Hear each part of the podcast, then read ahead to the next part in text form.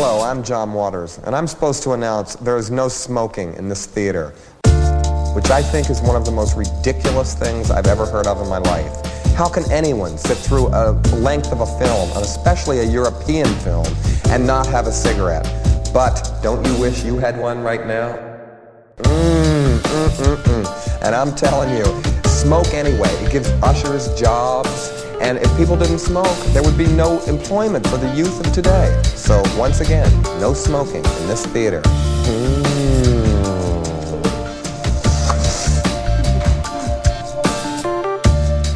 Thank you very much for listening to Try Love, a literal roundtable podcast where we talk about movies that we saw at the Trylon Cinema or people we met there. Uh, you can find us on Twitter at Trylove Podcast. You can find the Trylon at Trylon Cinema. Uh, my name is Jason Daphnis, and you can find me at Nintendoofus. Uh, I'm Harry. You can find me at Shiitake Harry. I'm Cody. You can find me on Twitter at Cody underscore BH. Uh, we're operating with a skeleton crew here, uh, the Juniper 3, so to speak. Um, we're going to be covering a film called Juniper Tree, excuse me, The Juniper Tree by, oh, I'm going to edit this out because I'm going to forget, because I've already forgotten her name.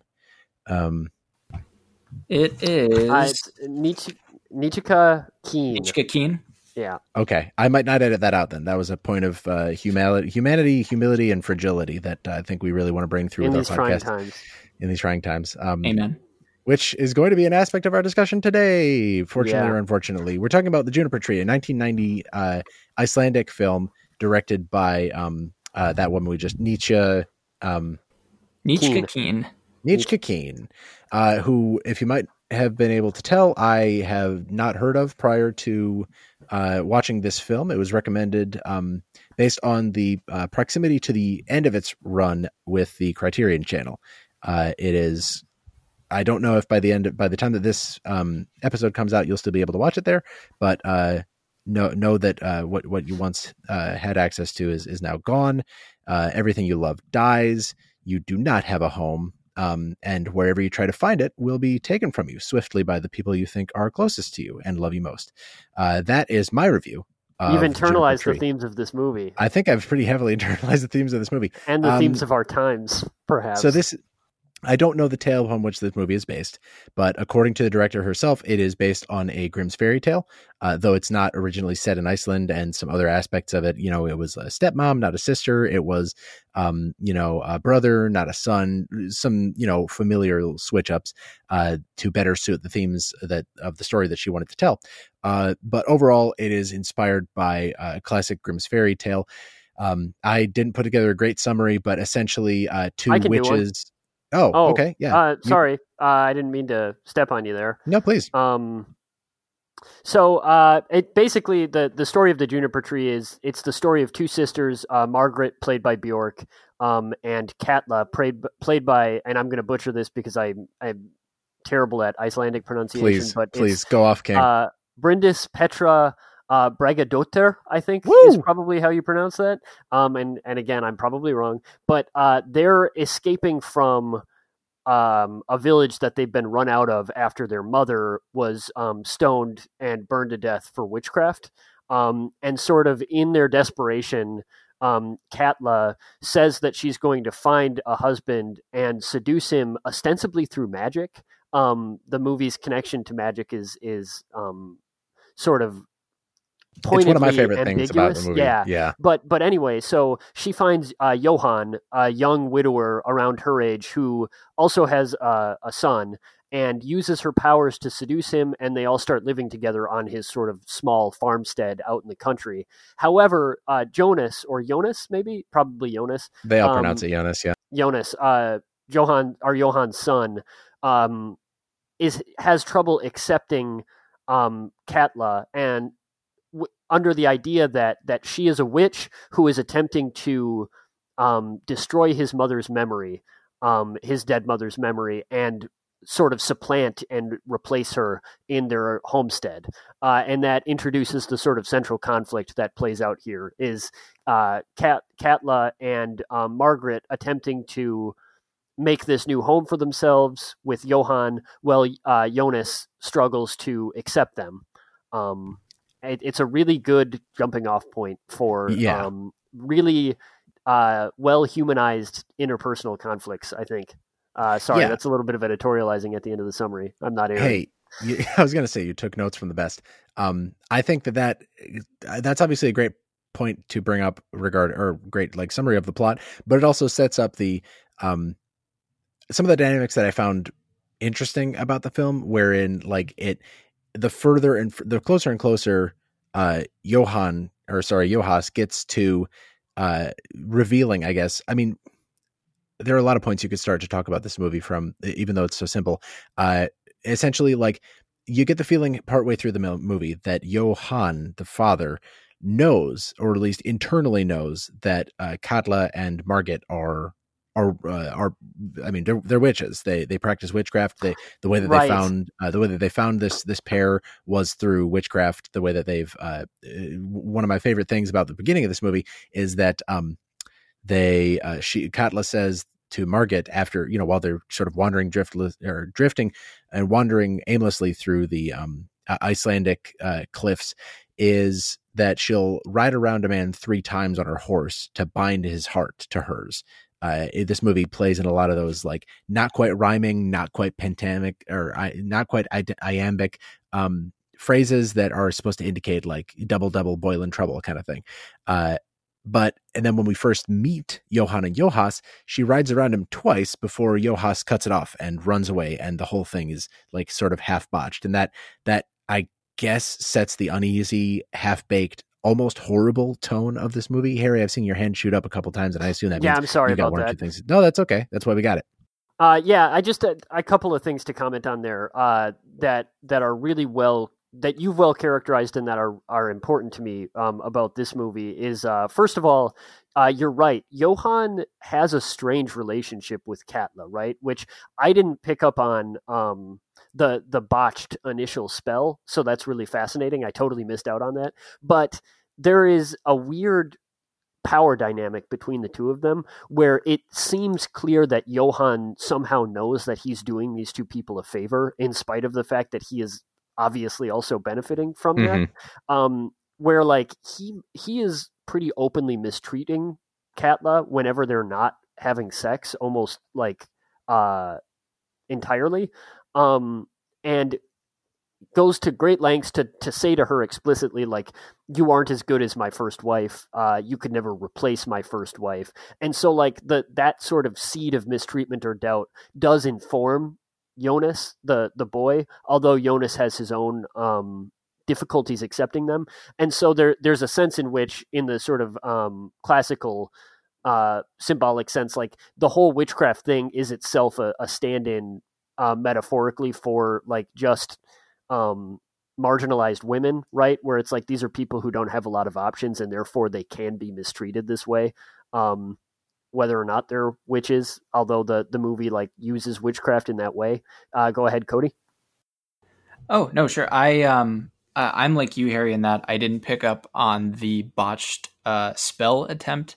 Um, so I, I was sort of picking up pieces as I went. Um, the the fact that Johan and Jonas both uh, are shown multiple times uh, at night struggling to sleep, um, and maybe it was more explicit, and I just didn't uh, like pick up on it. But that just read to me as this vibey like we don't know these two women as well as th- again that sort of othering of these women where we we we took them in um we don't know them as well as uh as we think we do uh and maybe sort of concluding that that that they are as you said doing them uh a favor and then using that to to leverage some kind of um bipolar is not really the right word but uh especially uh like Johan, uh, whose mood can flip between these two extremes uh, at the at the flip of a switch where he's either um, like very angry and violent or like very angrily violently um, having sex with his new wife. Um, it was kind of bizarre Yeah, I you Cody, you're sort of picking at the same scab that I think Harry brought up where like I didn't think about it this way, but the like the main story, the a plot, I guess there uh, is that um Katla is deceiving Johann. He the, somehow taking advantage of of the father son pair. Uh, but if we're operating, and I think it's it's sort of if not implicit, maybe a little bit explicit that uh, that Johan is somewhat aware of the duplicity on some level. He like says a couple times that he knows he shouldn't be with her, or maybe intimates it. I was sort of in and out of the last third of this movie uh, for reasons we can get into, but um, the uh, like he is on some level aware that he's being deceived of the duplicity, and if we're accepting that, if you'll go out on that limb to know to like on some level, if not even if some of his faculties are removed from him by witchcraft, he ha- he's operating on some level of compos mentis where he realizes that, that that he's being taken advantage of. And if that's true, then we have to assume that it's a little bit him taking advantage of her too, right? Like she is fully uh, she by by she I mean Kat or Katla that she has sort of given herself unto this man and and this pair uh to to give herself and her sister somewhere to be, somewhere to belong because their whole home is gone. Um and if he is sort of not falling completely under the spell if he's if he still has some element of his own identity and desires and wants and he's able to act on them occasionally you know he he straight up like uh, I guess a form of a content warning. He he uh, smacks his wife and he or Katla and he um he mistreats her multiple times throughout the movie to assert his own identity and dominance. Uh, and I guess like there's a, there's a two sided relationship going on there that I didn't pick up on until Harry I guess, intimated at it, unless that's not what you were saying, Harry. No, very much so. Um, and it, it's interesting, right? Because it's a it's a fraught and um, well realized sort of intersectional metaphor for a lot of different power dynamics, right? Like like Katla and um, Margaret are literally refugees, um, and they have that um, need for shelter that can create um, unequal power dynamic sort of um, relationships with um, refugees and and um, um, shelter providers, and they're women in a society that is um, set up to um, ostracize and uh, marginalize and oppress women, and they're maybe witches, and so there is a sense in this movie where the the inequality of the power dynamic between um, Katla and her ostensible husband Johan and and the negotiative aspects of that relationship that we see it's never made clear what the to my mind and again uh big asterisk to everything um in this review I guess but um it's never made clear which of those power dynamics are operating this uh this inequality but but that has the the sort of transcendental effect of making it kind of all of them uh, in a way that works really well, I think, for the movie. Um, in my opinion, just sort of as a jumping on point. Yeah, it it does that. I think it like plays out those themes, uh, the, like the two sided plot through. Obviously, it's um, it, it, it's writing and it's directing. Uh, I think that like I don't know if there are any actually bad actors in this movie. I guess you could say Johan is one of the least convincing characters, but even he is, you know, again, it has sort of it has sort of that like written plot out right where he's being uh, on some level controlled by witchcraft, um, which is sort of a cute way to mental gymnastics your way uh, into like believe. I, I don't know. I'm just not very like I wasn't in love with his performance, but the kid who plays Johas, uh, Bjork. Obviously, I don't know if we mentioned that Bjork is the main character uh, in this film. Um, surprise. Katla, yeah, surprise. the Bjork surprise. Um, uh, it, it like they all operate on some uh, on on either vacillating or like simultaneously those those two levels those t- like two um parallel uh plot lights i guess um it does that through uh, it's cinematography, which again is set among the Icelandic hills. I don't know what part of Iceland they were in, but it made me really, really want to play Death Stranding through again. That was a drop for Cody, who I know is a big, huge fan of video games, especially uh, video. Oh, that's a video game. Got it. Yeah. Uh, well, when I say play through, I don't mean read a book, uh, Cody. You'll you'll get this eventually. Um, I don't read books either, so you got me there too. yeah, I could have fooled you twice. Uh, shame on me. The and the last thing that I, I felt like it, it played that duplicity through is its music. Uh, most of its music is like only vocal, um, uh, sort of chants, sort of rounds and polyphony, uh, where it's at least two voices, maybe a third or a fourth occasionally, but not in any sort of like conventionally uh, Western European accepted harmony or rhythm. It's just sort of like an airy, Uh, it's I, atonal, I mean, sure, right? Right. It, it, yeah. It, like I'm sure that there is a theory to it that there's a reason for it that it's culturally like the way that music is sung in Iceland and in Icelandic. Um, but it's just like not familiar to the to the uh, I guess to the American audience's ear. Like me, it it puts you off a little bit. It sounds kind of creepy, like you like you'd see it in an A twenty four horror film, right? Like it would. I got big A twenty four vibes from a lot of this. Huge, uh, very yeah. v- the Vivitch. Yeah, I'll um, let you um, carry that point.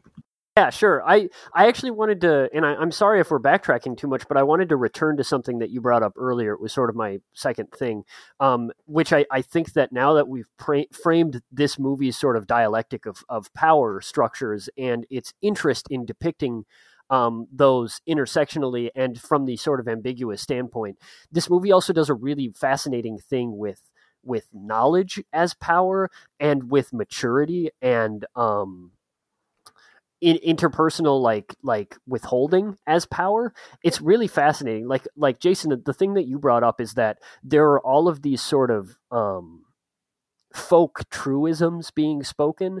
Sometimes they're chanted um sort of like mysticisms and and spells. They're literally incantations in some time uh points at in Katla's um case. Or like johan will tell um uh, Margaret a folk story as a means of relating to her uh, and as a means of sort of describing or explaining a phenomena to her.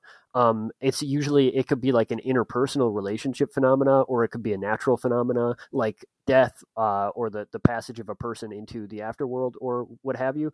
But those are fascinating to me in this movie, especially in conjunction with the movie's understanding of, of power, where like there there is a, a stark discrepancy between the children and their understanding of the world and the adults, right? Uh, we get a very like um, spirit of the beehive vibe from that, where oh, like yeah. like or uh to, this is a much different pull, but a little bit Moonrise Kingdom too, where like there are there are parallel plots between the children who are coming of age and, and starting to understand themselves. And in uh, margaret's case her powers right? Like one of the a plots of this is that margaret is awakening to her witch powers and she sees visions of her own mother the mother who was stoned and burned to death who seems to be guiding her or providing her with new knowledge. And her coming her awakening to these powers and to this understanding of herself is coinciding with her new sort of perspective on her sister and her sister's relationship with Johan. Meanwhile, Johan and, and her sister keep her at this distance where they're reminding her of what she doesn't know and they're abstracting worldly knowledge in these sort of folkisms to keep it from her. And so that like that was all very fascinating to me. Uh, this movie is like really interested in like who controls what and who's really in control here and what is what is dictating development and where did we come from and where is that going right? Where it's like there there are so many different competing authority figures here. There's the mother there's um Katla's sister. There's Johan. Uh, there's Jonas's mother, uh, and we're obsessed with these people and what they're teaching us and what they're not teaching us. Uh, and that was very interesting to me. Sorry, go ahead. Yeah, the uh, Margaret's interactions with her with the, with her mother's ghost, which happen semi frequently throughout the movie, more frequently as the movie goes on. Um, but they have uh, they they stress. I mean, we can talk about that specifically later, but they stress uh, sort of this weird magic like I don't I know that it's not magical realism, but magical and realism are the two words that are coming into my mind that sort of I don't know exactly. I, I guess I'll just give an example. Uh, throughout the movie, there are moments when things that are that cannot happen in real life happen, and they're just sort of ex- and I don't mean like in a in a fantastical way, they're just sort of accepted as as like something that's going on. They're they're, they're unaddressed, I guess. And one of the examples that I'm thinking of is when um, Margaret makes shadow puppets on the wall for uh, for Johas, and like I, am assuming not diegetic, but the sound effects of the animals that she's miming on the wall just start playing. Like she makes a wolf and there's a howl, she makes a chicken and there's the cluck. It's just like a weird, the weird space that this movie creates, wherein magic is accepted uh, like usually unacknowledged until it becomes a malevolent force or like maybe not really even accepted I, I i i guess as many times that I like stop talking in this podcast, I don't really know exactly what the end goal of that is. It's just something that I noticed while watching. Uh, yeah, I, I feel you. And listening to you both, I don't know if this next bit is something that will necessarily help string things together, but uh, in the ways that you two have brought up things that stuck with you stylistically and thematically, um, there was one kind of flavor of of something that stuck with me for for quite a long time and, and even up to now just thinking about it the next day. Um, but the the way we're sort of introduced to we we touched on it briefly just the nature of this this witchcraft um, this magic and how it's not being spoon fed to us. We're not given the rules on like uh, you know an introductory slide before this movie begins. We're picking up things as we go.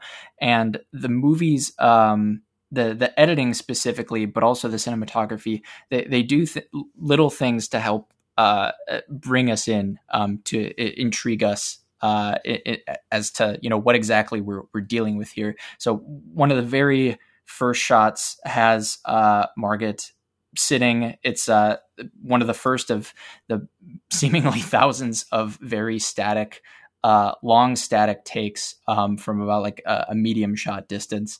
Uh, Bjork is sitting on a hill. There's a, a bug buzzing. She mumbles some some incantation, some some little uh, you know nursery rhyme esque uh, sonnet, and then the buzzing stops.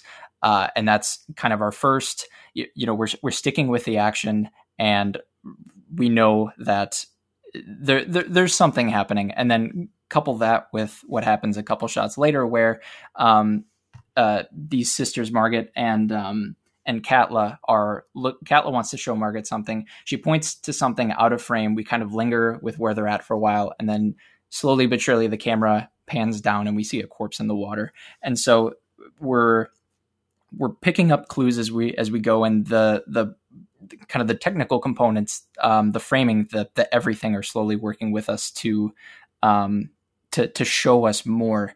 Uh, and then meanwhile, you know, I mentioned those the really kind of static camera. Um, you know, we're, we're used to these these dialogues between uh, Katla and Johan, between Katla and Margaret, um, even between Margaret and uh, and Jonas uh, to to a certain extent. These very just drawn out conversations between two characters, uh, and then so these two sort of um, technical agendas come together in a scene that uh, I th- think we've brought up already. The um, Margaret seeing her mother uh, for the first time, uh, and that's one of the first vivid sequences we have of both close-ups and shot reverse shot um, to show Margaret looking repeatedly.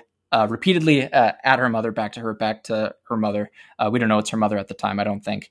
and then back to her. And these, and there's like really intense musical cues, and that's like the big uh, or a big reveal of the movie, or kind of reveal one A, uh, with one B taking place in a later scene where we're utilizing these same uh, the, these these same uh, techniques, um, the, these sh- close up shot reverse shot to show this Lynchian, or maybe not Lynchian. Um, oh, I uh, felt oh, pretty Lynchian. The, That's a good uh, takeaway. Vid- Videodrome esque uh, hole in the chest. Um, oh yeah, on, uh, uh, on their on, on their mother there, and that's and I, I, guess that's sort of the, the peak of what we did of what we're shown um, to uh, you know what the extent of this this witchcraft uh, at least how that depicts to or how that translates to what we can see depicted with our with our our mortal um, eyes. And, and I guess Ooh. this is a very long tangent uh, apologies but no this, this, is perfect. This is uh, this is like exactly where I wanted to go to so I'm glad you're saying that. Go ahead no, cool. Um, and actually, Harry, what you said. Now that I'm thinking about it, this this gradual showing of of more more and more knowledge sort of bridges a gap between the movie and it and its audience in a way that these different permutations of character interactions maybe don't bring to the table as much. Um, sort of you know, this is the wall between us. You know, you and I are, are sisters, but like there's so much that you don't understand uh, with your own powers and what it means to be a grown up and what it means to fall in love.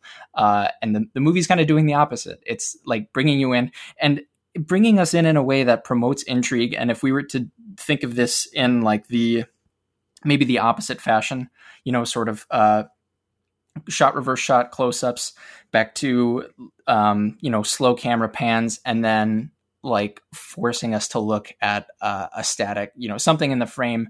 Maybe you know I'm, I'm thinking of something like a like a horror movie something like alien where you know the way that juniper tree brings us in it, it promotes intrigue whereas if we were to to go about it the opposite way you know it might be a different movie. It might be something where we're supposed to be uh, horrified. Um, but i never felt horrified uh, at what I was seeing, and I I think what um, what Keene chooses to do with the camera uh, and with the frame um, brings that through in a way where the story is told in in a much better way. I think for for what her story actually is.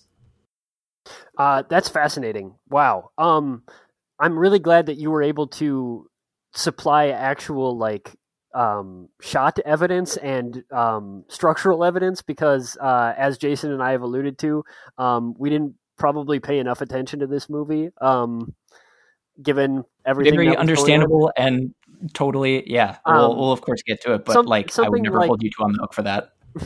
Jason, you had said that that you sort of um, introduce an idea and then and then don't don't really know whether or not the movie does with it or what the movie's doing with it. I would say that my contribution to that sort of discourse um, historically has always been that I, I sort of do the um, the pretentious Aristotelian thing where like I try to like synthesize our ideas in such a way that we come come away with like a uh, um, an understanding that I we can reconcile all this together. Um, oh no, usually, Gestalt. Be, because it's me, it's it's very forced and very mechanical. Uh, as as you're I'm alluding to now. But Cody's helped quite a lot with that. Um, and uh, so like I'm what I'm fascinated about is is what Cody was saying about the way that that the the framing and uh, shot choices and um, sort of mechanical choices in this movie help establish um, this this era and aura of unknowability and of the sort of power dialectic between who knows what and who doesn't, and between childhood and adulthood. Um, one obvious thing that we haven't brought up yet is that this movie was filmed in 1990, but it's in like Bergman black and white. Like it's it's very clearly like a Ingmar Bergman reference, in my opinion. Uh, like almost all movie long, uh, it just looks like a Bergman movie. The the body floating in the um the river is like an exact callback to uh, Hour of the Wolf um, for instance. But um, so I, it's interesting, right? Because like that's a, that's a big takeaway, and also the understatement that Cody you alluded to was another big takeaway.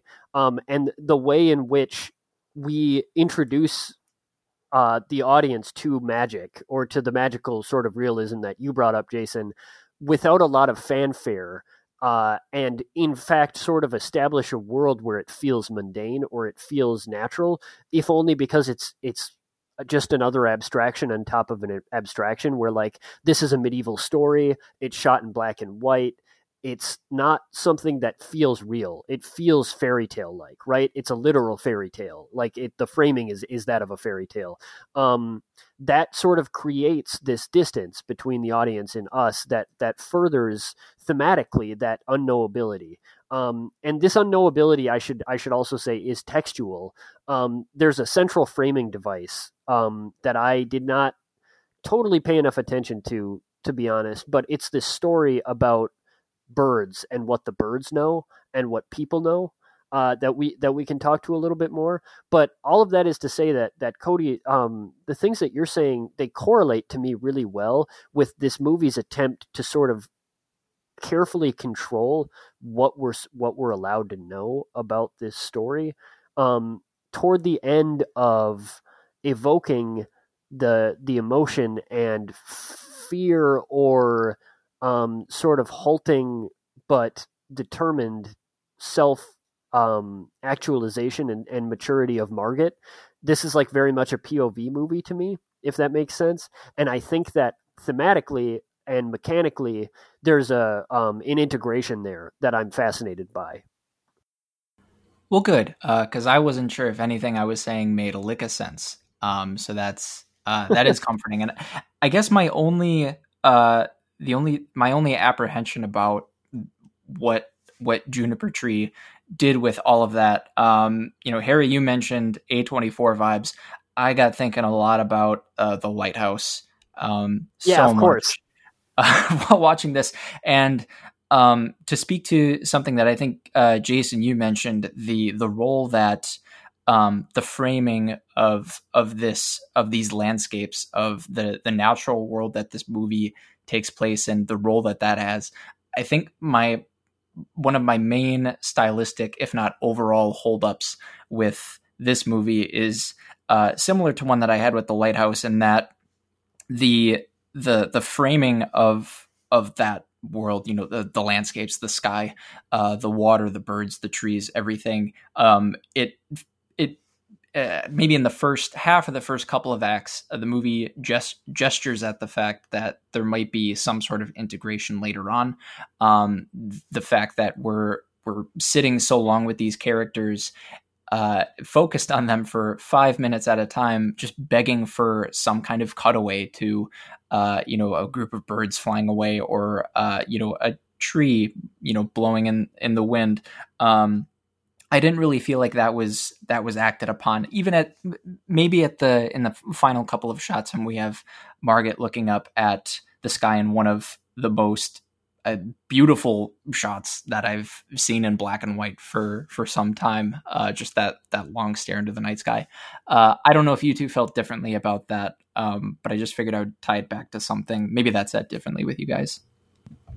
Uh, that shot in specific didn't hit me the way it did you, but I see why it did. Uh, I I guess just as comment for like the way that this film is shot, it is a lot of at least while there's motion going on, a lot of really wide angle shots of uh, just and again being black and white it's often very difficult to determine like what's going on on on screen. I assume that's very intentional. I don't know if the cinematographer for this film went on to do much else um, but it is i think like a great marriage of the uh, story it's telling and the themes it's trying to present and the way that it shows you uh, the people enacting those things. Uh, the thing i'm thinking the one i'm thinking of is when um, when Jonas uh, goaded to the edge of a cliff by Katla after one of their confrontations, he believes that uh, that magic will save him, and that if he falls from the cliff, he will turn into a bird and he will not die. He will not hit the bottom. He will not be smited against the stone, and he will not die. Uh, she sort of eggs him on, says, "Do it, try it." You know, what do you want to bet? Sort of thing. Put your money where your mouth is. He slips and falls, and of course dies. But the next shot you see is sort of a shot from, excuse me, at at the foot of that cliff and it holds there for 45 seconds while Katla just walks across and you cannot like I could not tell where she was going because you cannot discern human body from clumps of vegetation on in like the Icelandic uh It does feel intentional, right? Very much yeah, so. It does. The like the to me this movie overall and uh, I, I, guess I just can't enjoy a movie anymore without like trying to pinhole what it is or what it's about or, what it's doing. But what it was, what it is, what it's about, and what it's doing to me is just is is showcasing is sort of calling to attention the places where these characters and I guess in a larger statement we as people uh, look for like Harry was saying self actualization look for identity through through people through the places we are and through the piece and through the people we're there with. Um the uh, like there's a pretty expository scene where Margaret says, uh, where Margaret and Jonas, Jonas has a better relationship with Margaret than he has with Katla. He believes Katla is directly antagonistic, while he believes that Margaret is um, sort of on their side. She's not evil. She's, you know, she may know witchcraft, but that doesn't make her a witch, so to speak. Uh, and in this scene, she he says, uh, Katla can't stay, but you can. Um, like she has to go back to wherever she's from, and Margaret says we don't like that place doesn't exist anymore. Nobody's there. It's gone. It's like the people aren't there, so it's not there. And that got me thinking about what Margit is looking for. Is she's obviously looking for, uh, you know, w- ways to reconnect with her mother. She finds those in, you know, what what to me. I know Cody said this movie wasn't horrifying to him, but in some horrifying ways, like she encounters her mother's ghost and just sort of like sits there rocking and singing with it occasionally. Uh, and uh, Jonas is, is similarly looking for a lost mother, but finds like this sort of pseudo uh, pseudo mother figure in Margit, even though she's also young. Uh, Katla is looking for belonging and companionship and security in Johan. Johan is looking for the same from Katla generally. And I'm sure we'd be able to pull, pull out specifics of the plot and of like how the movie plays out that re- directly refute what I'm saying. But that's the impression I left the movie was is that it's those things that the movie is trying to highlight through sort of uh, this uh, sick fairy tale, uh, this really grim tale, no pun intended, that I guess in op- in opening that space uh, with with its uh, with its sort of ambiguous landscape uh, and it's really and it's wide angles and it's really long scenes and it's esoteric dialogue. It's sort of exemplifying the distance between where these characters are and what they want from their lives to be able to become like I guess the the versions of themselves that they used to be in a way. Right. Um this is I think exactly where to go from here, right? Like I so um well sort of guided. Um I I also wanted to point out that um, death is central to this movie, right? I mean, obviously, um, Margaret and Jonas are both uh, children without mothers who have lost their mothers um, and have surrogate um, mothers in their places that they have um, much more complicated relationships with. Um, Katla's as a sister is a she's a survivor, but she's not particularly warm to Margaret. Their relationship is about establishing the things that Margaret doesn't know that Katla does, and that why Katla should listen or Margaret should listen to Katla and be subservient to her because it's like I'm trying to make sure we survive, sort of thing. Uh, similarly, Jonas idolizes his father Johan, but uh, feels terrible resentment toward Katla, which is funny because it's it's portrayed in this sort of like abstracted she's a witch way, but you can see in the movie takes great pains to show us that at the heart of it there's a much more human and, and understandable sympathetic motivation there, which is just a, a kid who hates his stepmom, right? Because it's not his mom. Um, and what we're looking for in the mothers and the absence of the mothers is, I think, central to this, which is like security and understanding in the face of death. It was like for these characters, their mothers and their former lives represented a time when the world made sense, right? Where they had some security and some self knowledge as a result of that security that is now missing. Um, and so, like, obviously, like Margaret's relationship with her phantom mother is sort of a um, a, a, twin symbol because it, it, represents this need of hers to return to a time when things made sense, when she could be with her mother. But she's also reaching inside the cavity of her mother's chest, right? In what, for the record, uh, just to to put my own um, opinions out there, uh, top ten scary moments. Um, I don't know what it is, but I like black and white movies scare the fucking shit out of me. Um, there are Bergman movies that I find scarier than anything. Um, and this movie like like evoked some of that for me um in a really good way but uh but when she's reaching into her chest it's there's an interesting relationship with with maturity and self-knowledge there too right? Because it is both return and extrapolation.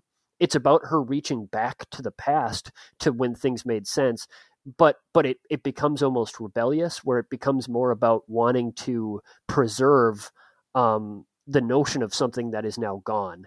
Much the same way that Jonas, in his insistence that his mother's magic is still alive in the world and can protect him, is attempting to preserve the version of reality that was when his mother was alive, because that's the version of himself that he understands and the version of Johan that he understands. Katla um, represents an interloper attempting to take that from him, uh, which the movie makes clear, unfortunately, is true.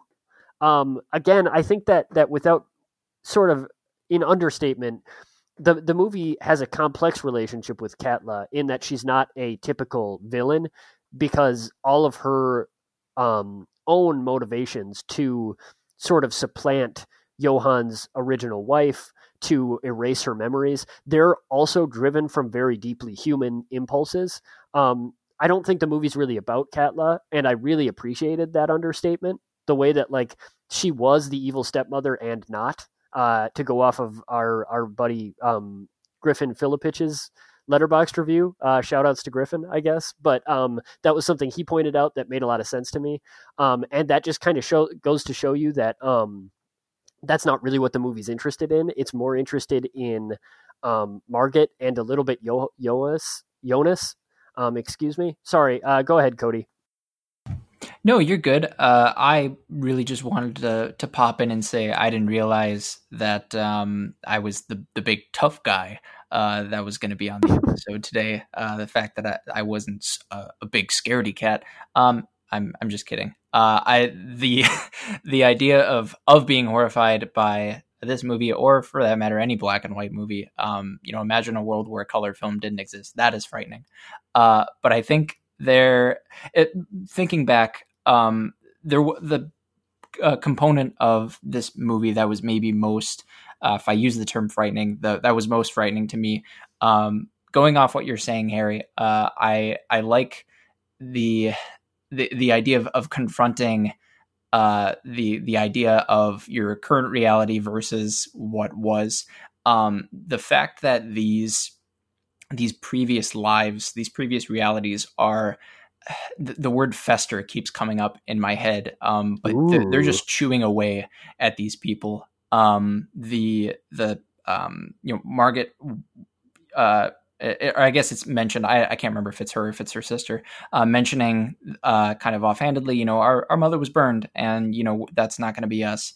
And you can see that idea uh, visually in in Bjork's performance, which is great. Um, you can see that that's kind of eating away at her, and and she's very much you know, so. I think that's like central to the idea of this movie too, right? Sorry, totally. go ahead. No, no, you're good. And like the it, it, didn't really connect at first when she was kneeling in front of the rock wall, sees her, and then says, "Take me with you." Like that is such a desperate a plea, such a cry for help, and then the you know the previous reality of this uh, you know this widower and his son, um, and that uh, you know leaks into uh, you know Katla as well, where Jonas, you know the little twerp, is just talking about you know I, I don't like you. you, you can't be from from where from where I'm from or whatever the, whatever the hell he's spouting. That kid annoyed me. Um, but uh, you know he's he's right to be upset. Obviously obviously and his his life has been so tremendously affected and like Katla doesn't let that in until all of a sudden she does and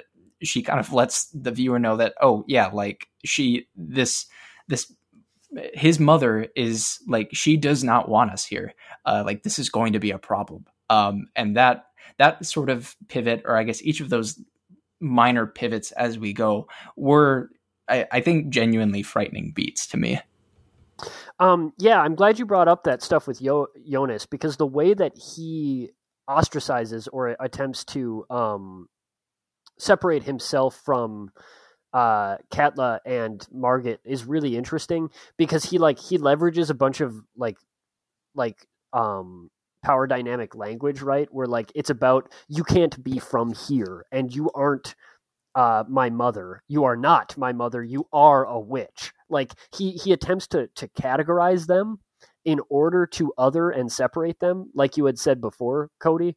Um, and it's it's interesting that like there there's such a xenophobia metaphor at the heart of this about like why do we separate uh, people and where does that suspicion and distrust come from and why does it exist in the first place um, and the movie seems to be making the point that it's coming from um, anxiety and fear of death and uh, fear of the future right because like like you had said the centrality of death and like hangs over these people right where like like uh jonas's mother is literally right in the middle of their um little encampment such that her grave is like something that they're looking at constantly. And uh, Jonas is always talking about his dead mom, and he, and he carries around the the crow feather that he gave her with him uh, as a reminder. Um, Margit is seeing her dead mother constantly and can't control it, and uh, simultaneously loves and is obsessed with her mother and hates that she can't describe or explain these feelings or these this power to anybody else and hates the implications that it has for her um and so like all of these characters are defined by their fear of death right and the movie becomes something about like what happens to human relationships when that fear exists, and especially when that fear is filtered through these intersectional um, power dynamics, right?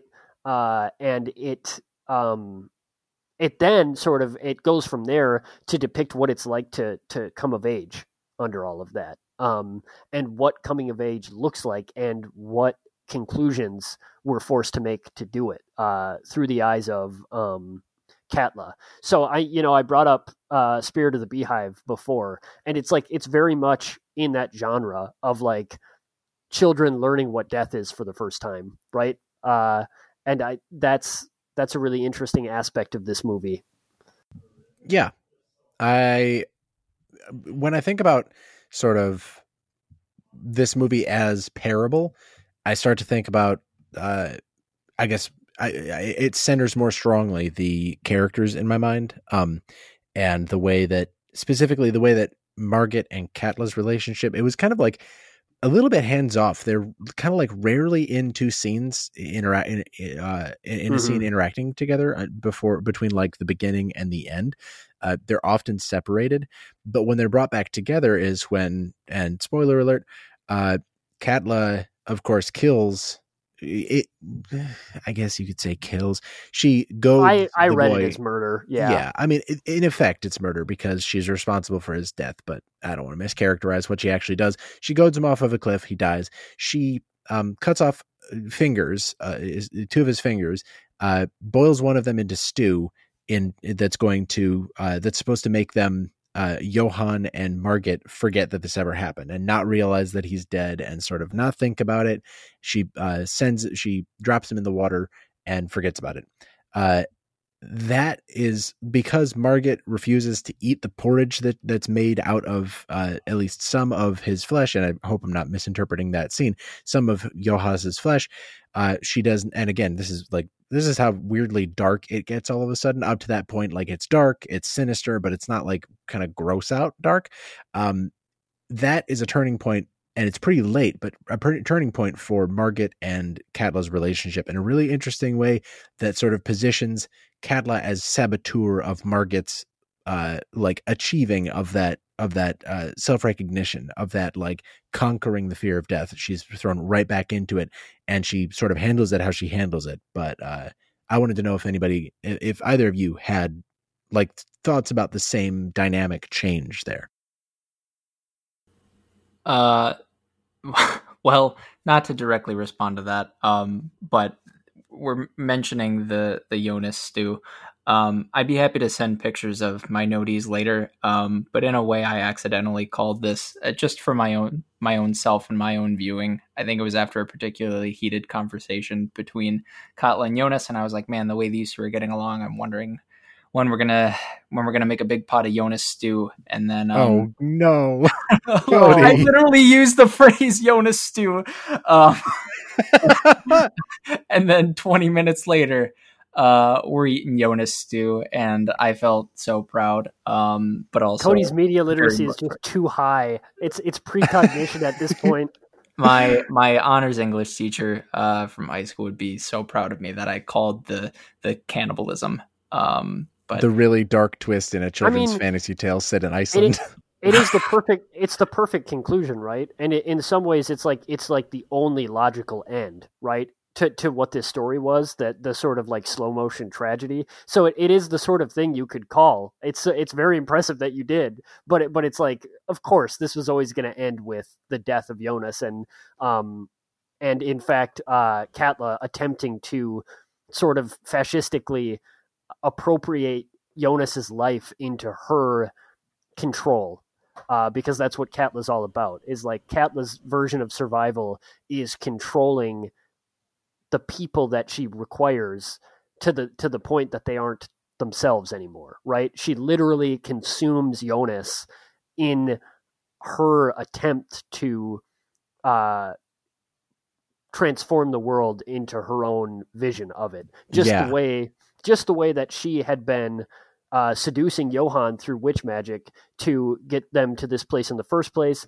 Um, and so there is a there's a um, suggestion that in fact, she was trying to supplant the mother's memory. Like what she was trying to do was destroy that memory for her own ends. And so like Jonas is sort of redeemed in his death.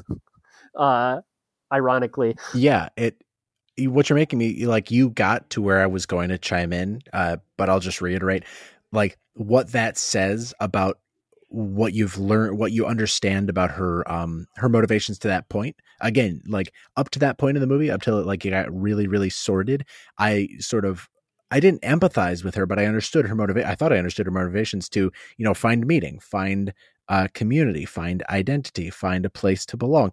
And then with that when you realize just like how far she was willing to go to uh to sort of suppress another's desire for that same thing you realize maybe it's not. Maybe that's not what she was going for uh, after all. It made me think about like what her relationship with her mother. We don't. I don't think we ever see the mother alive except in flashback. Like when the movie starts, she's already dead. But she doesn't if, see her. That's Yeah. an important thing, Yeah, she doesn't even see her in in the as a ghost, right? right? Um, and Katla does. Yeah, right? or So it's like there's a yeah. reason why, uh, or I'm sorry, yeah, Margaret. Margaret sees her mother. Her mother is made manifest to her, but Katla never does, even though Yeah. she has the same witch's power, right? So like, I'd- think that's very important. yeah, I'd, I'd sort of wondered what that says about her relationship to her mother and what that mother was to both of them. Um, Cody, I saw your hand up. Do you want to go back to a point? Uh, no, no, I'm good. You covered it. No, Cody, get get back to that point.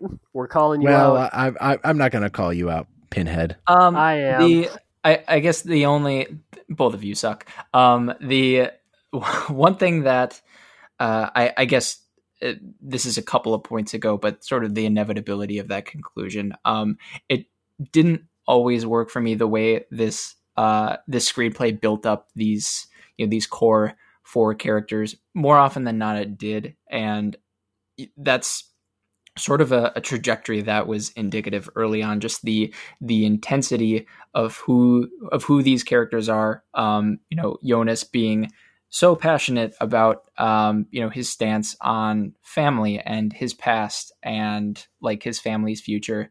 Um, Katla's own you know extreme passion for forging a new life. Um, you know, trying to uh, integrate herself into this new situation. Um, so i in a way, the the movie set us on that path, and it was, you know, um, you know, pretty indicative that it was going to come to a head uh, by means of you know a, a delicious Jonas entree.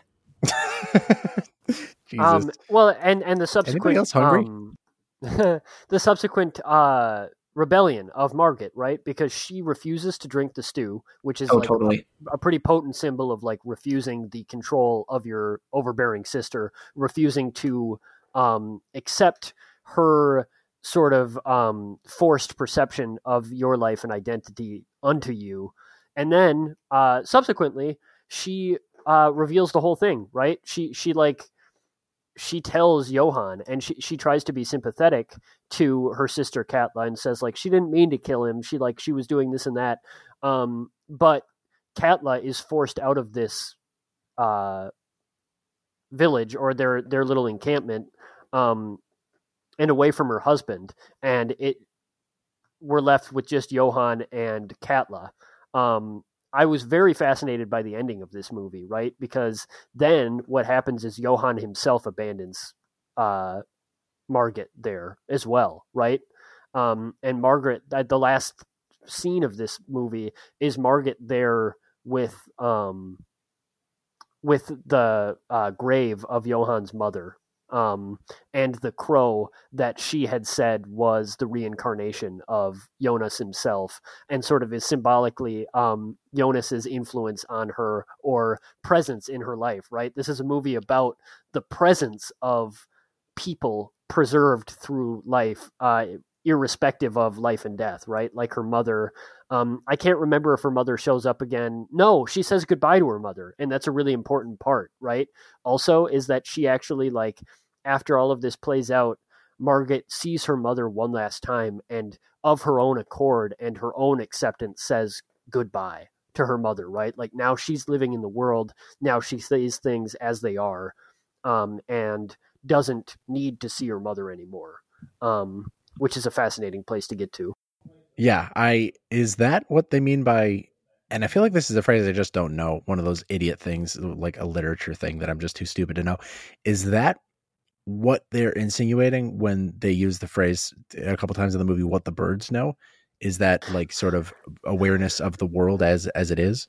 Right. I mean, I think that that what the what the birds knew was like a really evocative metaphor for me in terms of like unknowability again like you had said it, it's just like they would go and they would know what the birds knew. And and also the the what the birds knew refers to a transformation right? Where like like they sent their children away to become birds and when the birds returned they didn't know each other.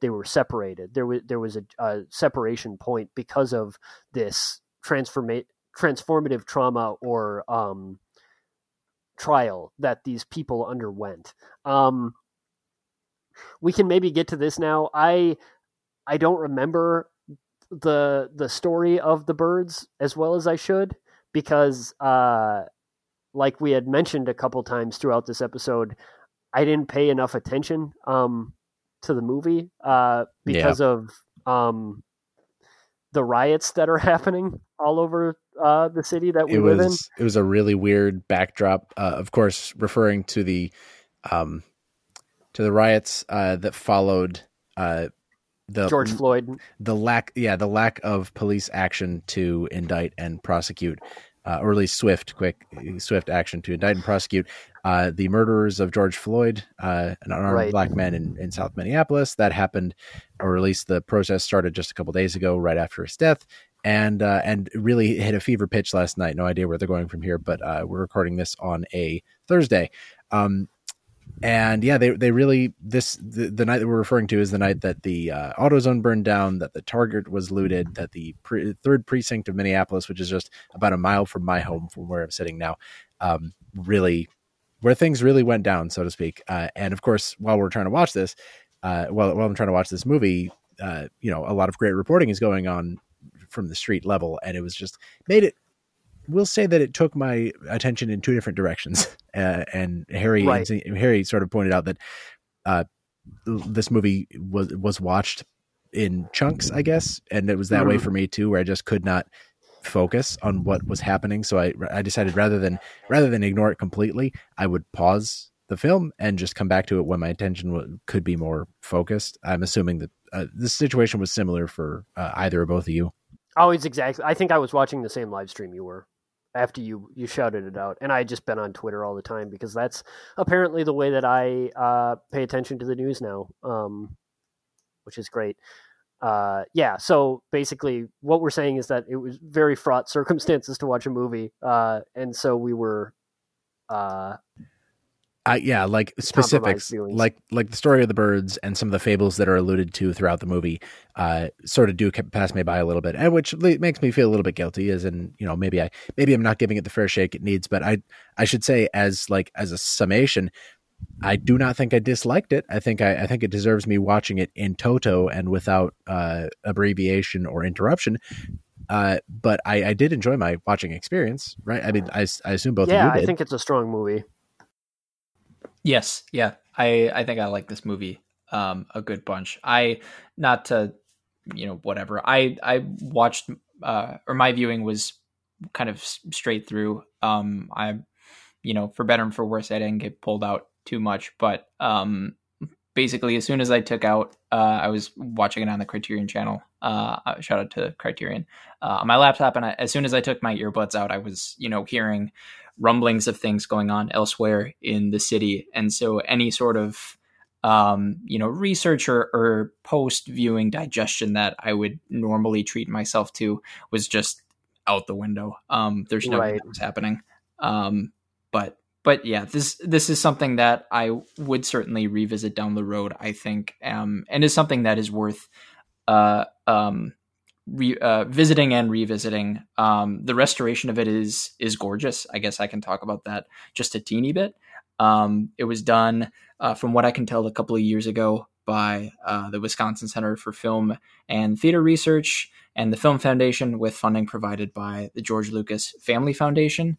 Um, and looking into it, uh, it seemed like there were ties between uh, the University of Wisconsin, and uh, Nietzchka Keene, the director of this film, who yeah, she um, taught there for a long time. Um, yeah, yeah, yep. She so she um, went through her her schooling. Um, she got her bas- bachelor's in German linguistics at uh, University of Massachusetts Amherst, and then her master's uh, at UCLA. Um, it, it, master's in film, I should say. Um, and at that same time, she was serving as a research assistant in old, Ice, uh, old Icelandic language and linguistics. Um, I guess I'm just segueing myself into Cody's noties. Sorry about that. Hell that. yeah! Oh, Hell you, yeah! you, wow. You, you ripped the handle from me, but I'm glad you did. Much, I- much as much as uh, the characters in this film learn to live outside of their domineering parental figures um, versions of life, Cody has taken control of his own noties. and own Cody's destiny. Stewies. Mm, stop! You're making me hungry again. Um, but and I don't have too much more uh, about her, but I did want to say, uh, so it, yeah, I, Icelandic language and linguistics, which uh, ties a little bit into the film's production, of course. Um, uh, she doesn't have a lot of projects to her name. Um, she has a few other shorts um, and movies that uh, were in development uh, up until her uh, her her death, which took place much too soon. Uh, in 2004, she was diagnosed with pancreatic cancer, and she died later that year. Um, the Juniper Tree is the work that she is far and away most known for, which feels weird to say considering how underseen it is. Um, but I'm thankful, uh, just from a uh, film appreciative perspective, uh, that this restoration took place um, because again, it looks great and we i mean before recording the three of us didn't think we would have a lot to say um, given the circumstances and, and kind of where we've been the past couple of days and where our city and the world has been the past couple of days uh, and yet you know this piece of art is here and we've talked about it for an hour uh, and counting um, so if you i think it's i think it's worth the escape if you can pull yourself away from reality for uh, and did we mention it's under 80 minutes which Hell yeah, cool. the Ra- the Rashomon rule. Um, did I ever tell you guys my Icelandic story? It's not a very like closely personal one. Um, so my my older brother is a composer, uh, living on the West Coast, and uh, while he was, I think he was coming out of college, he was getting you know contract gigs here and there. He was working with the San Francisco Conservatory of Music over the past few years, uh, but one of his projects and I forget the origin of it. One of his projects led him to writing a piece that had that was based on, and I'm pretty sure it was Icelandic language. Uh, I, I hate to generalize, but Icelandic and Greenlandic dialects might sort of flow together in my mind. Um, but anyway, he uh, ended up speaking to uh, a woman named Nu- Nukâka Coster-Waldau, which is the uh, wife of uh, Game of Thrones Nicola? actor Nikolaj. yeah. Bruh. shit. Yeah, so he uh and he had trouble getting in touch with her because she knows the language, whichever one it was. I feel like an idiot not knowing this story in full, but it's the first thing I think of whenever I think of the the odd consonants and and sort of sounds that make up the Icelandic language. Again, bit exoticizing of me, but uh so he had to get in touch with her was having some trouble emailing back and forth and she said okay try this number. Uh, it was like an uh, uh, uh, an american or a, uh, uh, yeah an, a us cell phone number. He dials it picks up the phone and or, who, or the guy on the other end of the phone says, "This is Nick," and my brother is talking to the star of Game of Thrones, Nikolaj Holy Coster-Waldau, swoon who ended up putting him in touch with uh, with Nukâka to like continue this project. And I don't remember exactly what the origin of it is. Maybe I can link it in the show notes if I can find it. Uh, but yeah, I, I just thought, wh- Worth- like well, we're sharing. I thought when I started this movie that I was going to be hearing a lot more Icelandic. Uh, this movie is in English. I, I that sort of took me by surprise. Is that everybody speaks pretty fluent English in this film, Yeah. and it's revealed. Uh, I guess that makes more sense uh, when you realize that. And again, some of the special features that are on the Criterion Channel feature Nietzchka Keene uh, speaking, and she has she is an like she has an American accent. She does not speak with any form of Mhm. uh, of uh, of foreign accent. Um, so like the fact that it is sp- like in spoken English surprised me, and I almost thought I was going to get like hear a lot of Nukâka's tongue. I guess I don't know. Yeah. What a tragedy that that she passed away at 52. Yeah. It seemed like she had a lot of um a lot of work yet to do. She was in the middle of uh a third feature film um gone before her time. It's terrible. Yeah, Um definitely. Yeah. Uh, you're out of noties, right, Cody? Um, yeah, yeah. I think that. Oh wait, did you have more noties? Is the no, no, Drive? I no, I was no, my eyes were were scanning the pages of of my noties. Um, I was curious, uh, what you unless you had other things you wanted to to talk about, um, potential recommendations. I was curious what you guys came up Oh. with.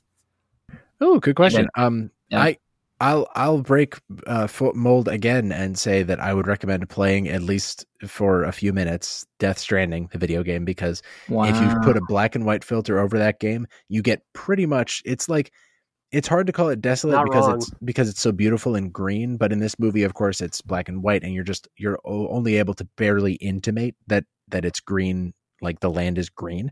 Um but it's it, it's very relevant to like if only because I only know how to describe things in reference to other things I've seen or played or experienced.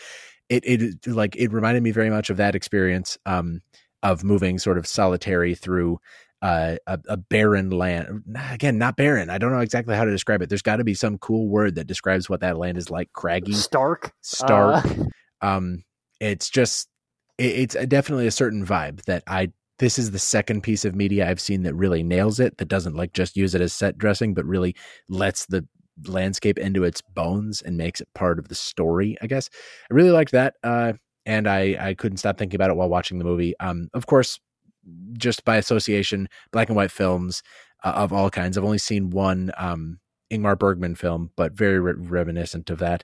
Uh, uh, mo- again, most modern horror films, a lot of, and I, mean, I hate to be the guy on a podcast talking about repertory cinema who mentions A24, but a lot of A24's stuff that's supposed to be like uh, softly unsettling is very much in this vein. Uh, it, it seems to have taken. I'd be very surprised if people like Ari Aster had not had have not at least heard. it seems of like a touchstone. yeah it seems seems like it belongs uh in discussions for like horror movies that aren't quite horror movies that are just very unsettling and and quote unquote vibey is is a word that i'd use to describe it those are my two recommendations Uh, okay, I can go next. Um, I mentioned the Spirit of the Beehive. Um, I think that's one of my favorite movies ever. Um, so there are some there are some definite theme uh, overlap there. Uh, you should watch that movie. Everybody should watch that movie.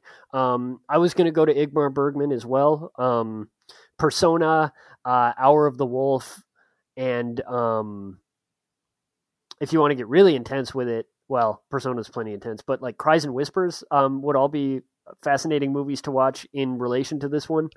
I think um, I thought of The Lighthouse and The Vivitch as well, uh, Cody.